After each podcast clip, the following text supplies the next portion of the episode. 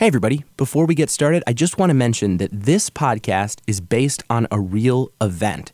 This is an ongoing competition that's actually going on right now in Chicago, and our final Fast Pitch finale is happening on May 8th.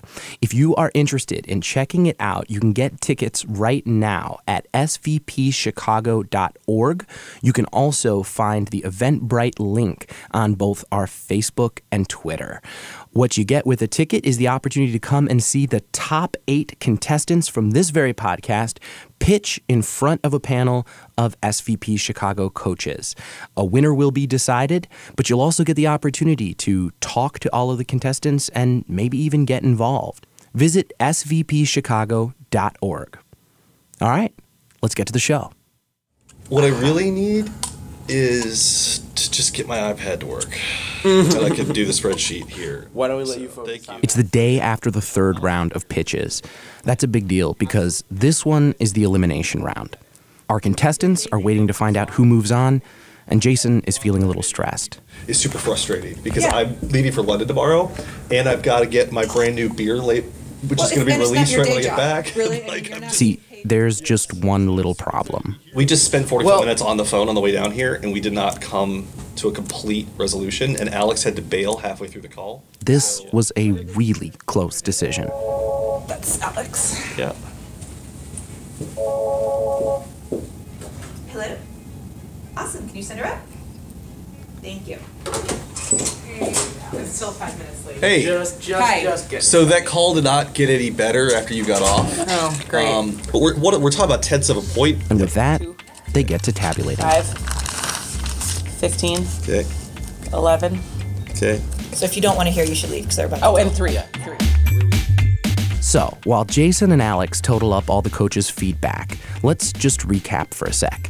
Over the past couple months, 15 charities and nonprofits have worked with SVP coaches directly to develop a 3-minute pitch. The goal here is to explain their organization, the problem they're trying to solve, how they go about it, and end all that with one concrete ask, whether that's money or time or investment of some kind that will help them realize and advance their mission. Today, we find out who's moving on to the final showcase on May 8th. Speaking of which, let's check in on Jason and Alex. Jesse? Let me just make sure. Is he back in the room? I don't remember which way he was. Jesus. Don't tell me. All right. Let's do it. 15 charities each get 3 minutes to explain why they have the vision and passion to create lasting change. The thing that I had in the intro that, focus. Oh my God, I was like, if I hear that one more time, I'm going to literally just throw my own head. Your organization can do a million things. Focus on 2. Yeah. He's heard it a few times, too. The missions are real. The advice is real. And most importantly, so is the money. I'm Jesse Batten, and this is Fast Pitch. You've just decided, right? Yep. A few moments ago? What we did was we confirmed what had already been decided. Yeah. But right. But the official confirmation, in fact, this room is like the only room where the answer is, right? That's right. So we're regrouping here. The day after, it is the 27th today, the day after the third round of the SVP Fast Pitch. Of course, I'm Jesse Batten, hosting the show, and with me are our 2 regular judges, our windows into the inner workings of SVP. Alex Buck, thanks for being here. Thank you for having me. And of course, Jason Elk. Great to be here. So I am, I need to be kind of filled in. I actually was not at the event. I heard the recording. You guys were obviously there. So I'd just love to hear kind of your overall thoughts, feelings on the whole event. What struck you guys? I mean, I think this happens every year, but they were just all so good. I mean, it's hard to remember exactly what the third round was like last year. They all come to win. But I was blown away at how well each of them did, especially those that had more progress to make. I think, it's an incredibly difficult decision for if you were sitting in the audience. Yeah, I couldn't agree more. All right. And of course, we had 15 charities present. We heard the second round of their pitches previously on the podcast. And that's the shaky round. I think the one thing that coming back after this third pitch is that so much is happening in that second round. There's a lot of pressure on them to ditch the note cards and to be present and to just say their speech as if it's off the top of the head.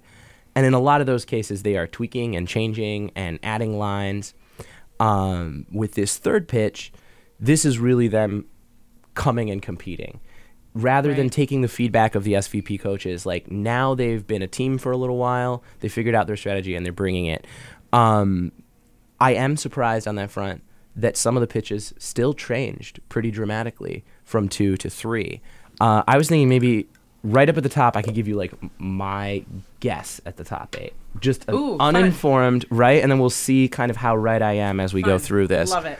I also know that I'm wrong because I heard you guys talking a little bit. So I know that at least one of these is wrong on my list. So I know I'm not at 100. Let's see. We'll see if I come out okay here. Sounds good. So first up, the Fast Pitch contest got started with Jamila and Ladies of Virtue. Yep. And what did you guys think of the pitch? I thought it was a great way to kick it off. She had a ton of energy. I put down in my notes, great start. And her 100% enrolled in college statistic just blows me away every time. Yeah, I thought she did a great job. And for the whole group, I thought it benefited all of them to see her go up there and crush it.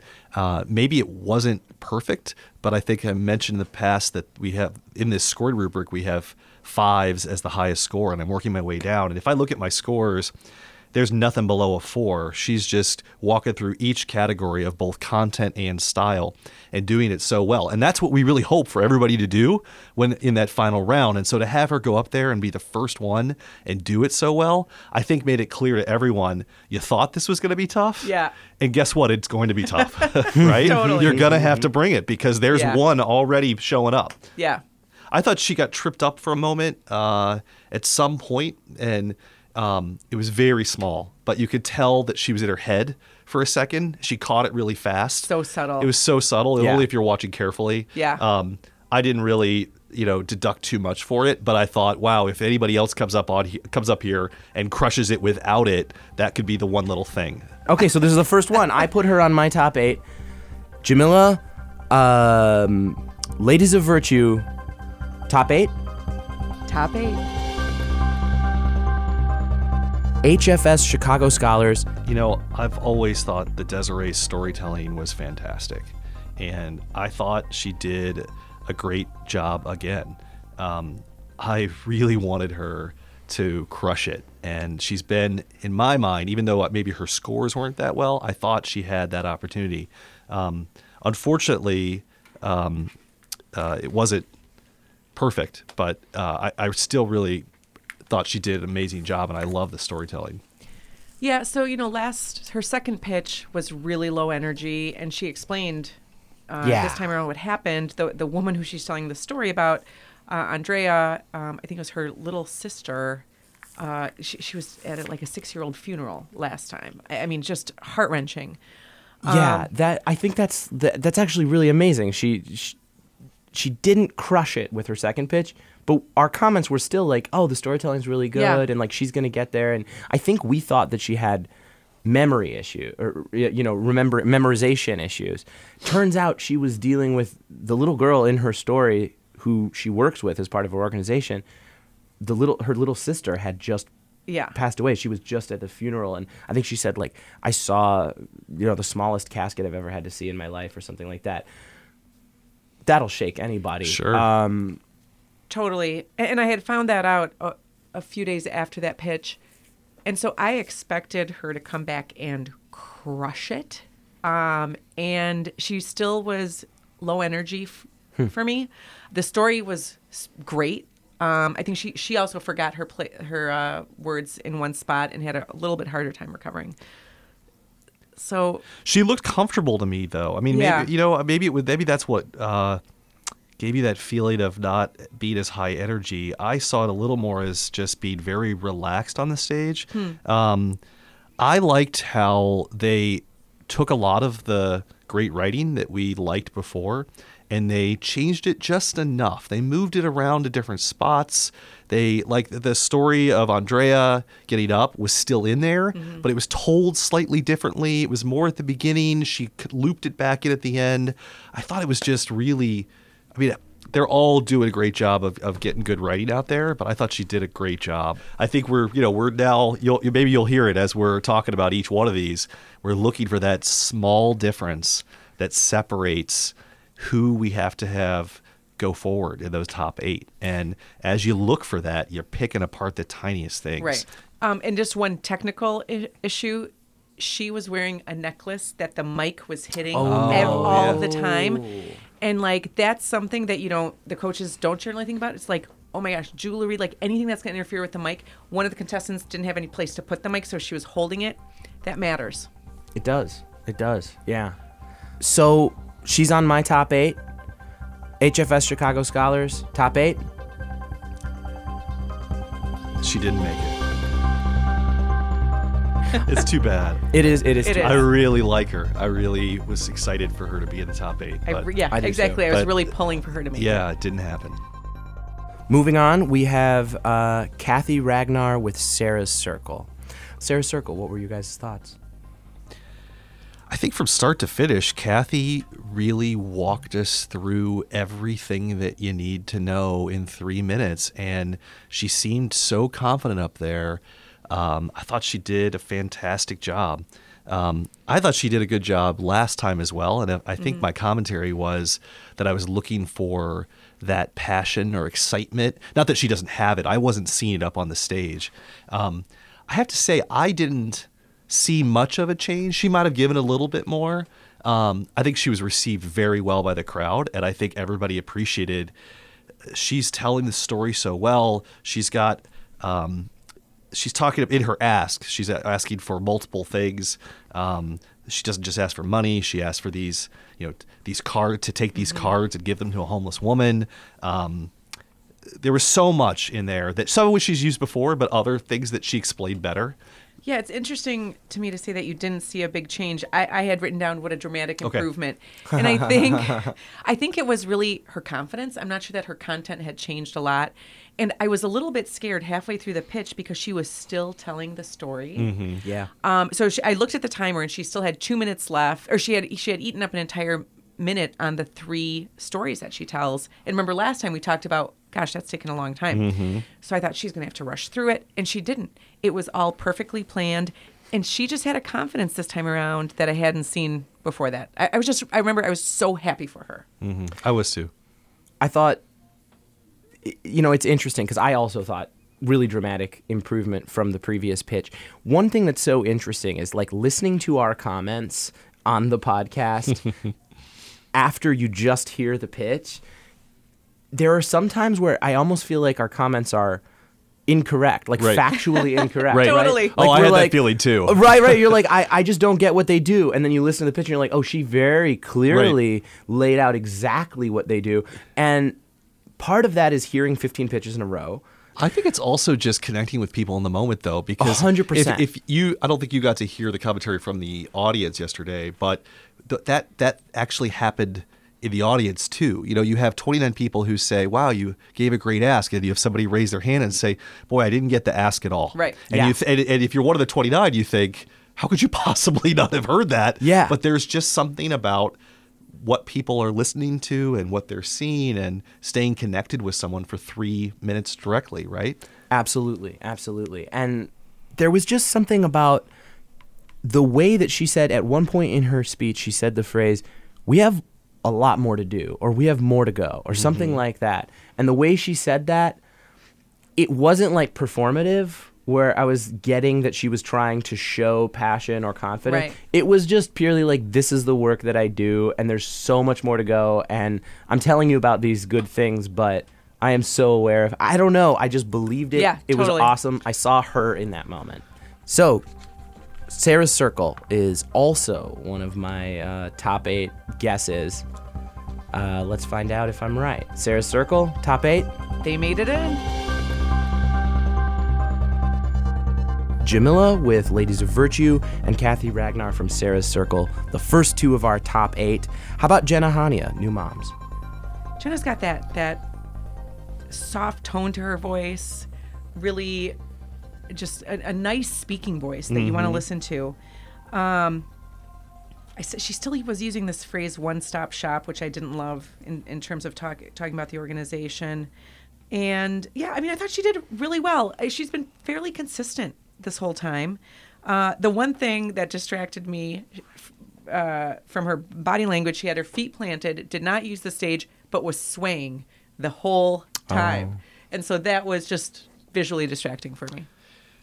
Yeah, I thought she did a great job. I thought, this is going to be close. She's either going to be just in or just out. I thought that her stats were actually kind of fascinating. And I don't know if it was one of those things that I think stats are a casualty of reality, right? Like when you're in the moment, it's really hard to process them. But what she said was that 82% of people end up in stable housing, which compares to 39% at other organizations that do similar things. So Jenna Hania, New Moms, I did not have her on my prospective top 8. Did she make it? She did not make it. Contestant number 5 is Melvin Hayes with Upworld Inc. I thought Melvin was so improved this time. Like every time, every time he has gotten up there, he's more improved, more confident. He had excellent pacing this time, and I think he had struggled with that in the past. I was worried that he would run out of time, and he didn't. He lost focus a bit in the middle. Like I think he started out really, really strongly, lost focus a little bit, but then pulled it back together toward the end. Yeah, I was so impressed with what he did, and I think when I think about what he did last time, I was with him for the first half and thought, oh, he's crushing it. It's so much better, and he's crushing it in the second pitch. And then we kind of lost him in that, and we lost the ask, and we lost a bunch of things. But this time I thought, well, if he's got to go all the way to the end. He's got to be twice as good again, and he was. He was that good. He had his whole speech down. He had all the pieces. He finished on time. He had the enthusiasm, but he didn't lose who he was either.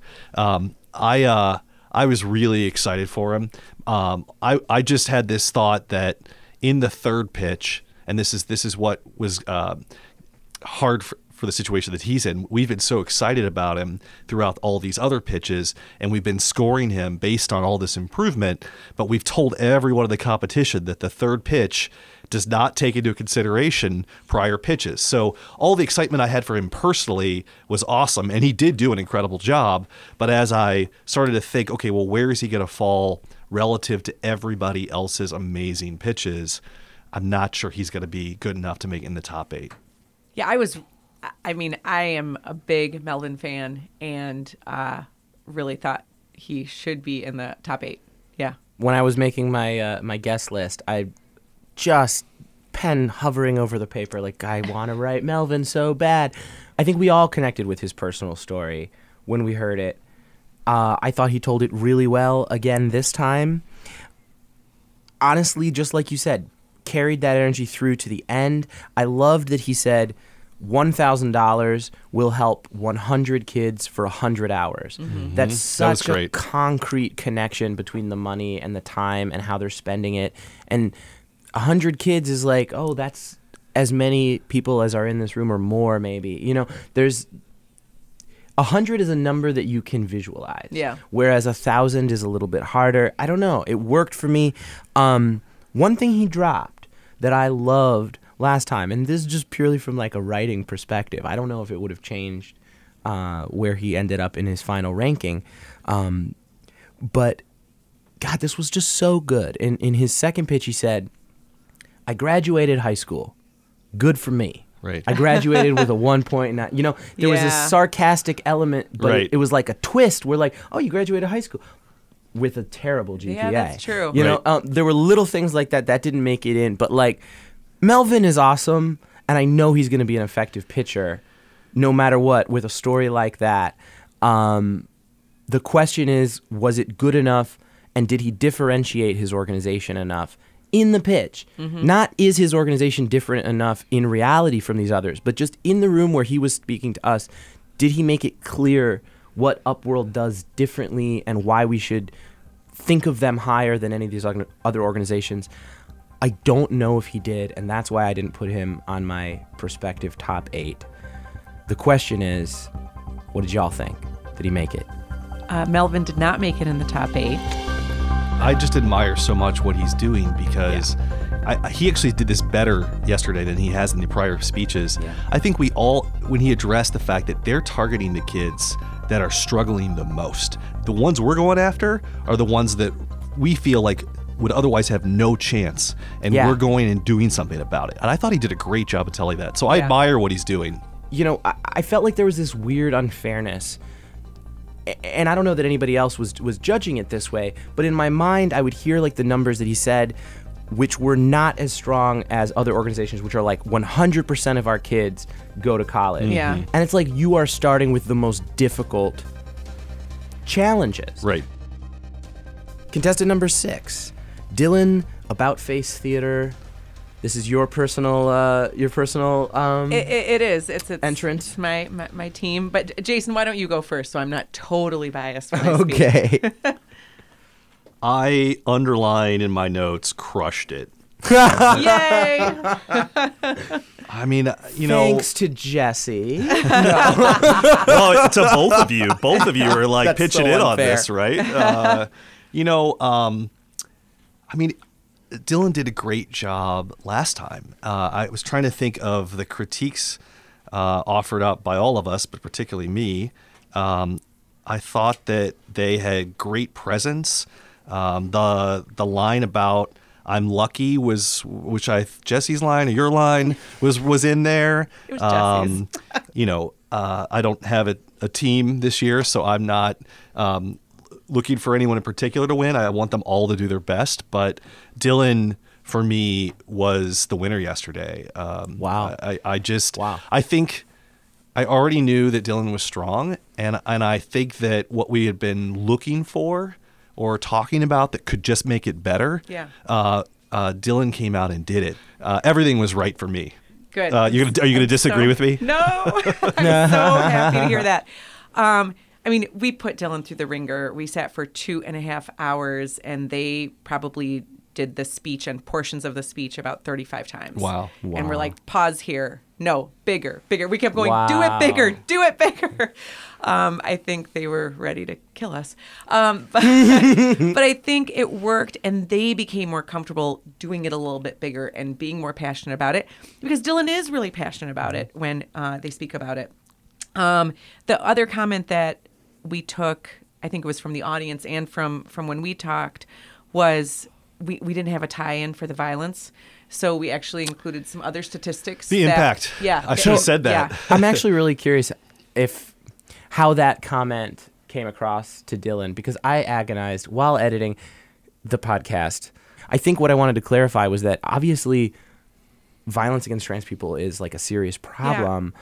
But my worry was just that in 3 minutes, it felt like it was being thrown in there and not necessarily connected to. They just took it, got it, and their main interest is, I want to be as powerful as possible. And if that is keeping me from doing that, then let's take it out. And I think when we did some research and started talking about other statistics, it just made more sense with their story. It just flowed a lot better. So Dylan, I have Dylan on my top perspective 8. About Face Theater, top 8? Absolutely. I think everybody should be looking to at Dylan as someone to try to beat because they did such a great job. Okay, Bernard and Cradles to Crayons. So Bernard seemed a little off for his third pitch. Mm-hmm. He's so good that it's okay. But there was something, I'm not sure. I don't know if he changed some of his speech. He did. I know he changed some of his speech, and then was thinking about that too much. The beginning was a bit faster than usual. Like I had a harder time painting the picture in my head of the girl wiggling around in the classroom. And I think he missed part. Yeah, I really think he accidentally missed part of his speech. Like he didn't have an ask. Mm-hmm. So it wasn't his best performance, but he is still so good and has that great story that I'm not sure that it matters too much. I'm not sure that it does either. I will say it's interesting to hear, good to hear you comment on feeling like something was missing. I didn't notice that, and I think it's because in our prior conversations about other pitches he's given, I was still trying to figure him out. And I've learned both from hearing him multiple times and from talking to both of you about it, really more of why he's fantastic. I was looking for the pieces. They were all there. And I was like, oh, I love this guy. Yeah. Like, I really want him to win. He is great up there. So a couple of things. I thought when he said, you know, I know what it's like because I remember getting these boxes and we never knew who they came from, but they always came at the right season and they always had the right clothes. Something about that was, I don't know, I just picture a little kid opening the box and, you know, it's kind of like Santa Claus. Like, it's a gift, but you don't know where the gift is from. And it's almost just like becomes part of your experience of what life is like. And then the fact that he goes on to continue that on, it's like, yeah, no, that is part of what my life is like, is that I'm going to continue doing this. He said every third child is suffering from a situation like this where clothing is stopping them from coming to school or engaging with education. That's kind of mind-blowing. Yeah. But I also picked up on that more. I don't know why. I don't know if you just maybe I was just on a different wavelength yesterday with him, but I think what you were just talking about led into another line which I loved, which I think any of the nonprofits could use, but I like the way he sets it up and he sort of says, this is a huge problem. Let me explain to you with data how this is a huge problem. It's a third of Chicago. It's this many numbers. But then he immediately jumps into, but we're not helpless. And there's something about the word order there or the word choice that I'm like, oh, you're right. We're not helpless. And I think it's so hard with all of these huge issues that these nonprofits are tackling. You want to help, but you kind of feel like, well, I have $100 I could give to somebody. I hope it helps. He sort of says, look, it is a huge problem. But we can actually start today. You feel it when he says it. And he says, by taking small steps. And then he walks you through what are those small steps. Any of them could have said that. Yeah. But something about the way he does it really works. So true. So did he make it? Top 8. I have Bernard on my top 8. You guys have been pretty positive. I had him on my top 8, and he's also in the top 8. Up next, Sandra Abravaya and Thrive Chicago. Let's hear it. So if we recall last time, Sandra videotaped or sent in a pre-taped pitch holding notes and reading, and had an unfortunate lamp behind her, which made her look like she had a lamp hat, which Evelyn teased her about this time around. A lamp hat. Yeah. And this time, I mean, I think I said it in the comments. I was like, wow. I felt like I heard it for the first time. Mm-hmm. It just was, she was a powerhouse up there. I was not expecting it at all. This was the one that really blew me away. And I mean, in my mind, I was like, wow, we got to get this person in like the regular SVP cycle. And I understood the concept of the organization for the first time, the impact, how they work with other organizations. I was just bowled over. Yeah, she came out and she crushed it. I mean, she was amazing. She's what I had in my head could happen, and she did it. And I mean, you hit all the high points. The only one in my notes that you didn't mention was there was some really cool line about whose job it is to do that, or all these other nonprofits have their job. Yeah. But and they wonder whose job it is to do this. Well, that's my job. Exactly. I was like, so powerful. It's so good. It was such a good line. But she has a lot of good lines. Whoa, I mean, she's a whoever her coaches and her work. You know, there's some really good writing in there. She kind of hit every note that we had for her last time. I think I don't know if a listener listening to it would be like, oh, she's going to make top 8 based on the comments. But that's why she was such a mystery, because we didn't get to see it on stage. Mm-hmm. I already had a feeling she was going to be top 8. I personally put her on my top 8 after hearing round 3, 100%. What do you guys think? Is she top 8? She is top 8. Next up is Alondra Montes with the Center for Advancing Domestic Peace. Okay, so the story, which has been an issue for us, and the length of it, I thought got even better. Yes. I thought she did such a great job on the story part. She kept the pieces that I think had been effective, but she moved things around. She shortened it, but she didn't cut it completely. I mean, I was listening to it and thinking, this is so much better, but this is still pretty long. Mm-hmm. I really hope she's going to, finish her pitch in time. But she seemed very comfortable and doing it, shared it with authority. And so she seemed like she knew exactly how long it was taking and that it was going to work. And so it started so well. It's really too bad. She lost herself. I don't know if it was about halfway through. Yeah. And, she did a good job of trying to recover. But I think stumbling like that and not having stumbled a bunch in the past, it kind of caught her off guard. And so I think she was trying to find pieces of her pitch. To her credit, she stood up there. She went all the way to the end. She offered up some of the pieces that were important. But it wasn't just one little stumble. It was kind of a long stumble, and then that affected later on to another sort of stumble. And I think everybody in the room felt bad because we all think she's great, and she was doing really great. And if she did it again, she'd probably crush it. But this was it. This was the competition. Yeah. And when she first stumbled, and it was a long stumble, and she recovered, I was like, she's got back on track. She's got it. And then 30 seconds later, when she stumbled again, and we've been there. I've been there where you can lose your place once and get right back on. If you do it again, it just all kind of, it's hard to get back on track. Because she got through the story and then kind of stumbled right as she was going into what they do, I felt like that was very hard. It was just unfortunate. It was a really hard place. Yeah. And it's sad. I think we all have a feeling like that when we see someone not achieve the potential that we know they have. Totally. And I think that it was clear to her that would make it hard for her in this particular competition. Yeah. And that's I'm sure disappointing. What I hope though is that she'll be able to walk away later and realize this is a kind of a unique situation to be presenting on stage, competing against 15 with no chance to start over most of life, where she's going to use all of these skills and this script and this data and these stories, all of these wonderful things that she's been working on so hard for all this time. Guess what? There's going to be lots of other opportunities to pitch that aren't going to be on a stage against 14 other individuals, where you can't just pause for a second and think, who am I trying to talk to here?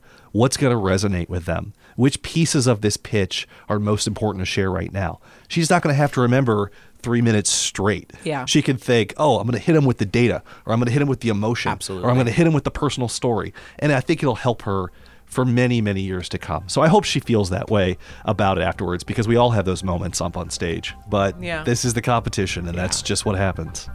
So she was not on my top 8. Was she on yours? Unfortunately, she did not make it. Filling out the last couple spots, Common Threads, Allison Leifer. So Allison has a ton of energy. I really liked her start. And then when she said, what if we could reach the other 95% of CPS? Wow. That's powerful. Great. Sucked me in. I was there. This was the first. She was very. It's too bad you didn't see her live, Jesse. She was very. She had a lot of body movement, and she used the stage really well. And when she said, "Follow me into the kitchen," she kind of did this with her arm.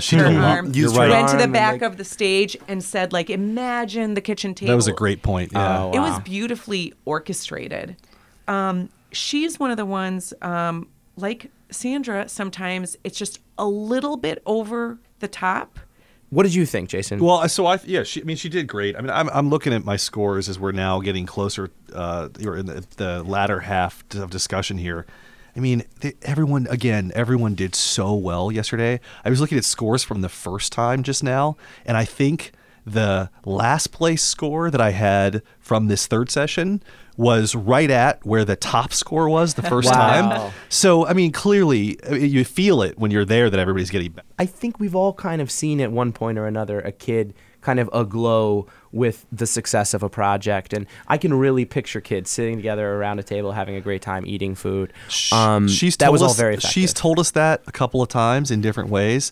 This is the first time where I really believed it. It was really effective. Yeah. And part of it was that I think we got, she gave us pictures of like happy kids more than just being like, these kids don't eat vegetables. Like they're they're overweight. I don't know. I saw a kitchen full of happy kids, and that made my heart happy. Yeah, that's right. That's exactly what happened to me. Play on that, you know? and it works, right? I mean, that's what you're trying to do is connect with people, right? Yes, exactly. You know, I did not have her on my top 8. I'm fascinated to find out if she made it or not. Everybody has loved her kind of all the way through, I think. So... yeah, not on mine. What do you guys say? Did she make it into the final round? Unfortunately, she didn't make it. Next up, Leap. Can I just ask you? Yeah. She took out your favorite story. You loved the story with the dad sitting, laying with his kid. Well, it resonated, sure. But how did you like the rework? You know...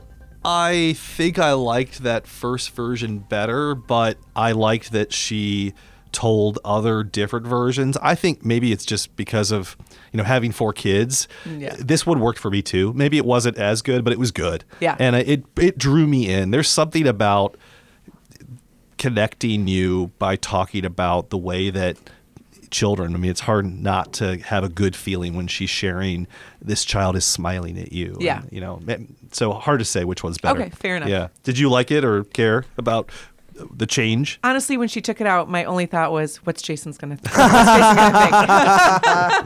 Nice. I thought the one thing that jumped out to me was that I kind of had trouble understanding like what she means by empowering people with language. Like, I think that's a concept that we all kind of understand. Okay, like, it was just kind of like amorphous to me. Like, where does this start? Are you working with babies? Like, what is it? What she really articulated well this time was it's really important to understand the language of business.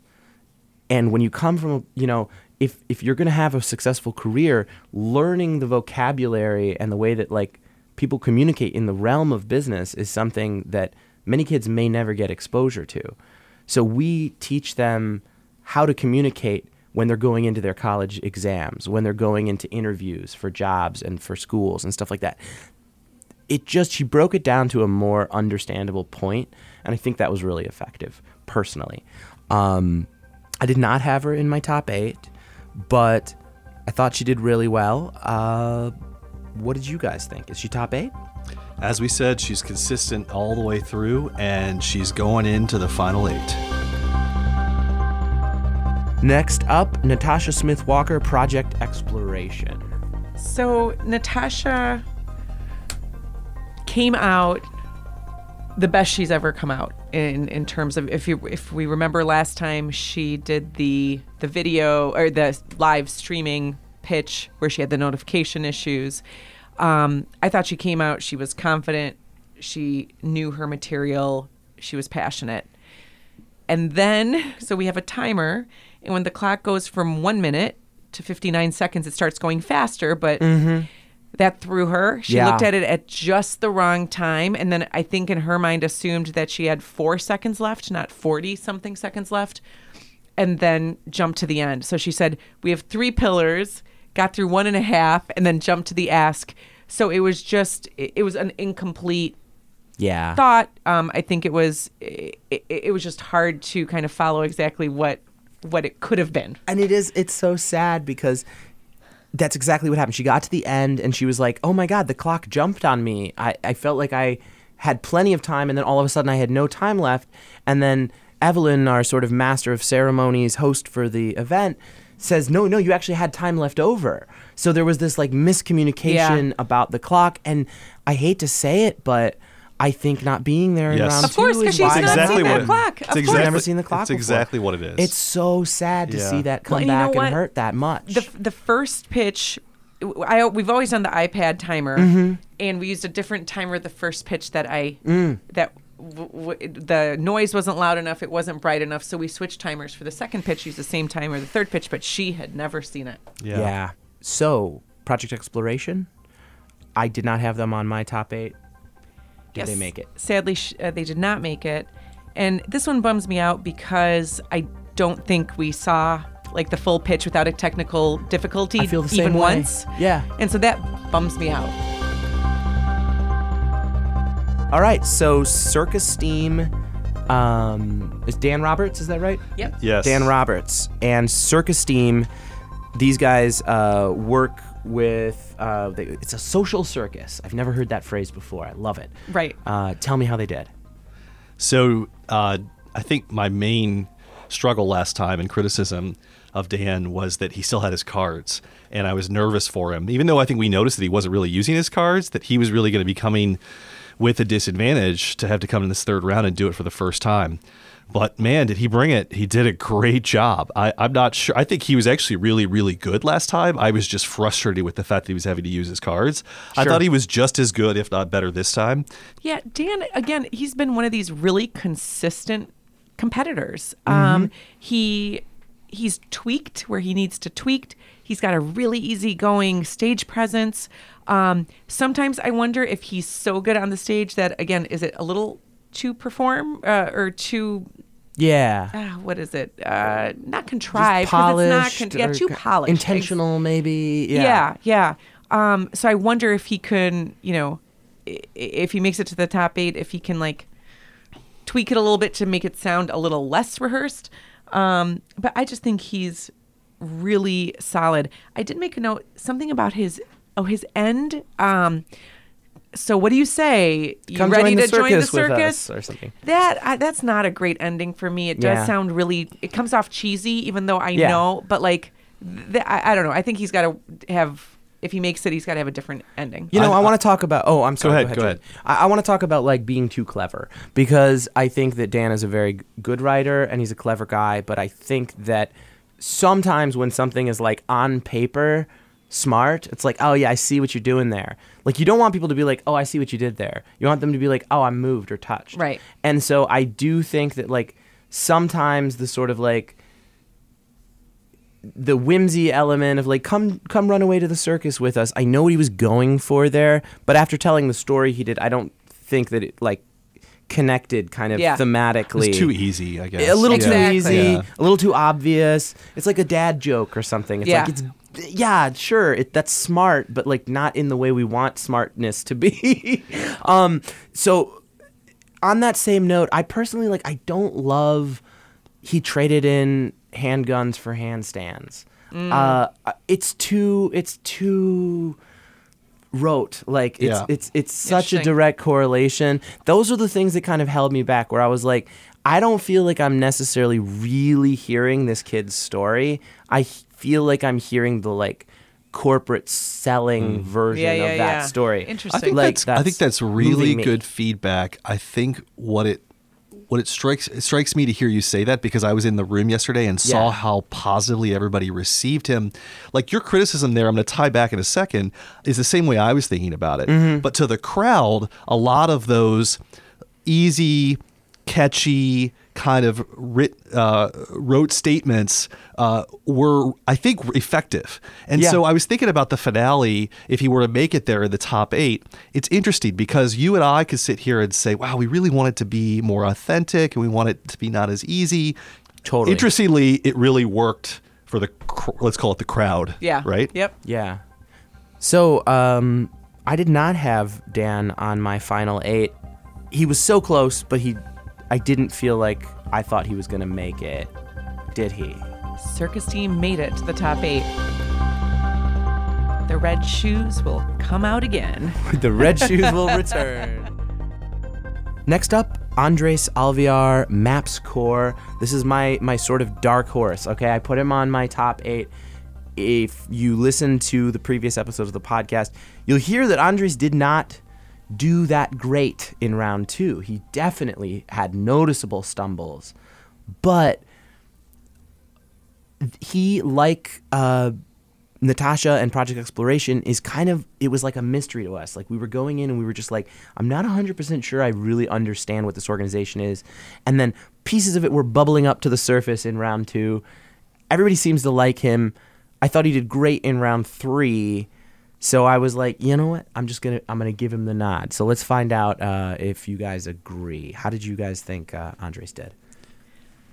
I thought this was his best pitch by far. He got the story out. We talked earlier about, you know, stupid things that we've said on this podcast. Right. I believe last time I said that the science that the kids learned was cartography. That was wrong. So clearly I didn't understand what they did.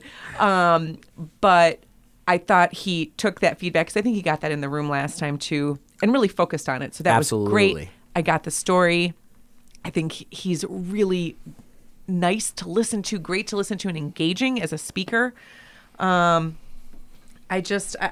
thought he really came out, and this was his, he peaked at the right moment. Yeah, he did. And I feel like I was helped in his case, again, by talking with both of you, because I felt like I really didn't understand what he was doing the first time. And the podcast helped me feel a little bit better. Mm-hmm. He did such a great job yesterday for me, not just of explaining all of the pieces, but I think even in his spoken word, he was just, his pacing and his diction, and yeah. You know, I could understand him, not just what they do, but I could understand him as well. Exactly. I mean, I think he might have mentioned that English is his second language. Yes. And so that makes it a little bit harder when you're trying to pitch, to be able to, especially when you're pitching something that not everybody understands.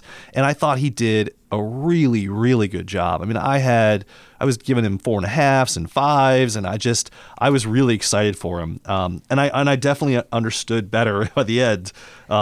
Everything that he was doing. There was a line, I think it was the way he ended, about mapping a new course that I thought was a great little tagline that matched up with the organization and was a great way to finish. Some people just finish with, you know, yay, I'm done, right? Right. Like, I thought he really nailed it right there.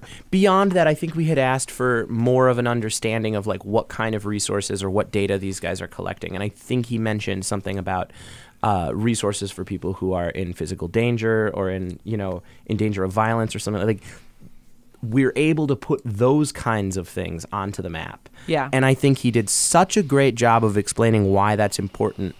He used questions really well. I said, did you know that most of the most vital resources that we all look for on maps aren't on the map? Right. And then he said, they're invisible.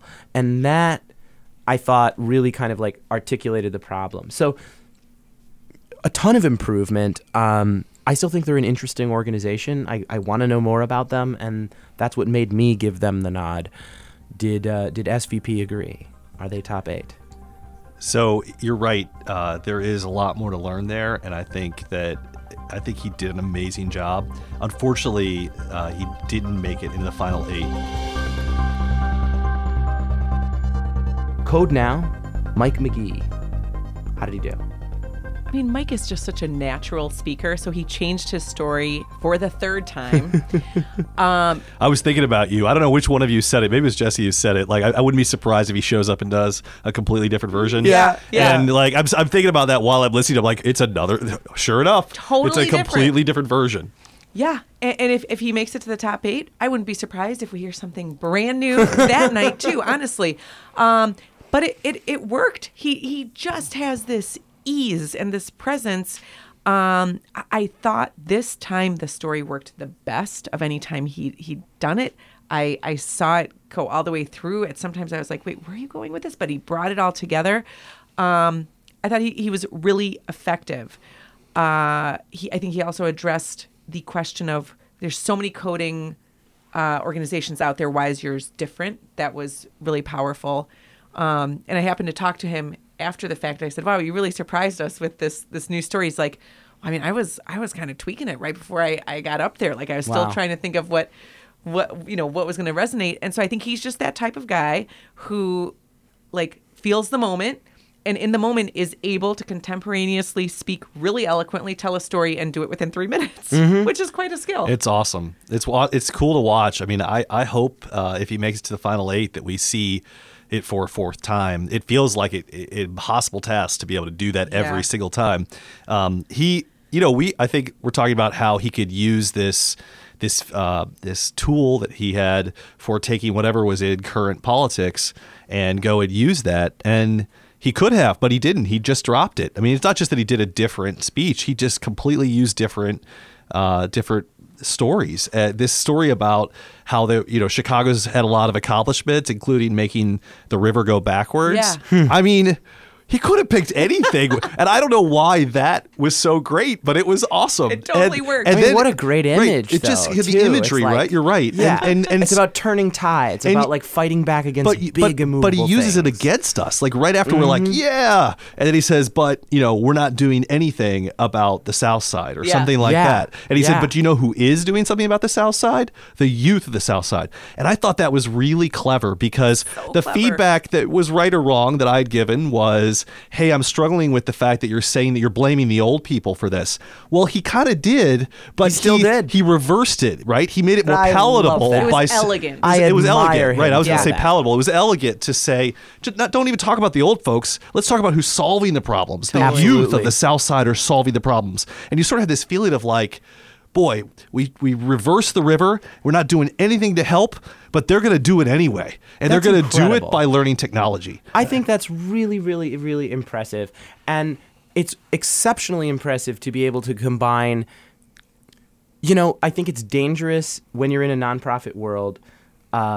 Sometimes your impulse is always to talk about like the good that you're doing and how you're helping people and not necessarily talk about the larger issues that create the thing that you're trying to fix. So being able to address big systemic problems that are sad, kind of negative, maybe even polarizing topics in a way that's positive and hopeful is really, really hard to do. Mm-hmm. And I mean, Mike is going to be a tough competitor no matter what. Throughout this entire contest, he has been. I'll personally be really surprised if he doesn't make it into the top 8. But he really brought it. So he's on my top 8. Big moment of truth. Did Mike make it into the final 8 for our final fast pitch contest? Huge shocker. Yes, he did. He made it. He's so good. I look forward to it. I think he raises the bar for everyone. I think, just as a final comment on Mike around the competition, he's naturally gifted at this, and people, I think you said it, just see him as cool. There are some others out there, though, who maybe don't have that naturally, who have been bringing it and who have been working at it really hard to find that way to have incredible writing and look like it's natural as well. And so it'll be really interesting to see if he changes it one more time and all these others step it up for that final shot. I don't know. We'll see how the audience reacts to it. I completely agree. And I think he might be surprised by the jump that contestants are going to take between 3 and the final pitch. We'll find out. It's going to be exciting. It will.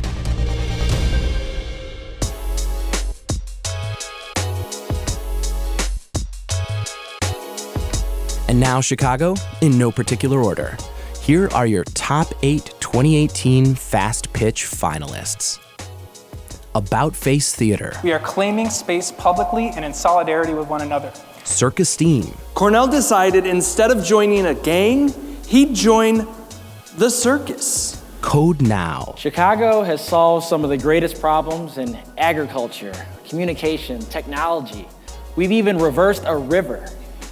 However, when it comes to solving problems on the south and west sides of Chicago, most people kind of just put their hands up and like, what can you do? Cradles to Crayons. Growing up in Azerbaijan, I remember being a kid like Trinity, being 9 years old, getting a box with a coat and a pair of boots, not knowing where it came from. Ladies of Virtue. Studies show that adults view Black girls as needing less supports, less nurturing, and less comfort. Leap. The building blocks of language begin long before a child speaks their first words. Sarah's Circle. Last year, we placed 116 women into a home of their own, including June, Betty, and Erin, but we have 2,064 more to go. And Thrive Chicago. These organizations don't know when another nonprofit is serving the same kids they are, because it's not their job to. It's mine. Let the competition begin. What I hope that people got out of this is, number one, you learned about the great Chicago organizations and what they're doing. The other thing I will say is you do not want to miss this final event. May 8th is going to be off the hook. I've been to now two of these. This cohort is in this third pitch was one of the hardest decisions we've ever had to make. Everyone is so good, so prepared. I have no idea what they're going to come up with for May 8th, but you don't want to miss it. And if you're interested in getting tickets, you can find those, as you said, on svpchicago.org or on the Eventbrite link. You can get there by the Facebook page. You can get there through Twitter. I also think I want to say, 3 minutes is an incredibly short amount of time to get to know somebody. So if you have the opportunity to run into any of the contestants on this podcast or any of the people at any of these organizations, give them a second of your time. Just engage with them, ask them some questions, let them tell you their story. Each one of them is doing incredible work, and they deserve more than just 3 minutes of your time.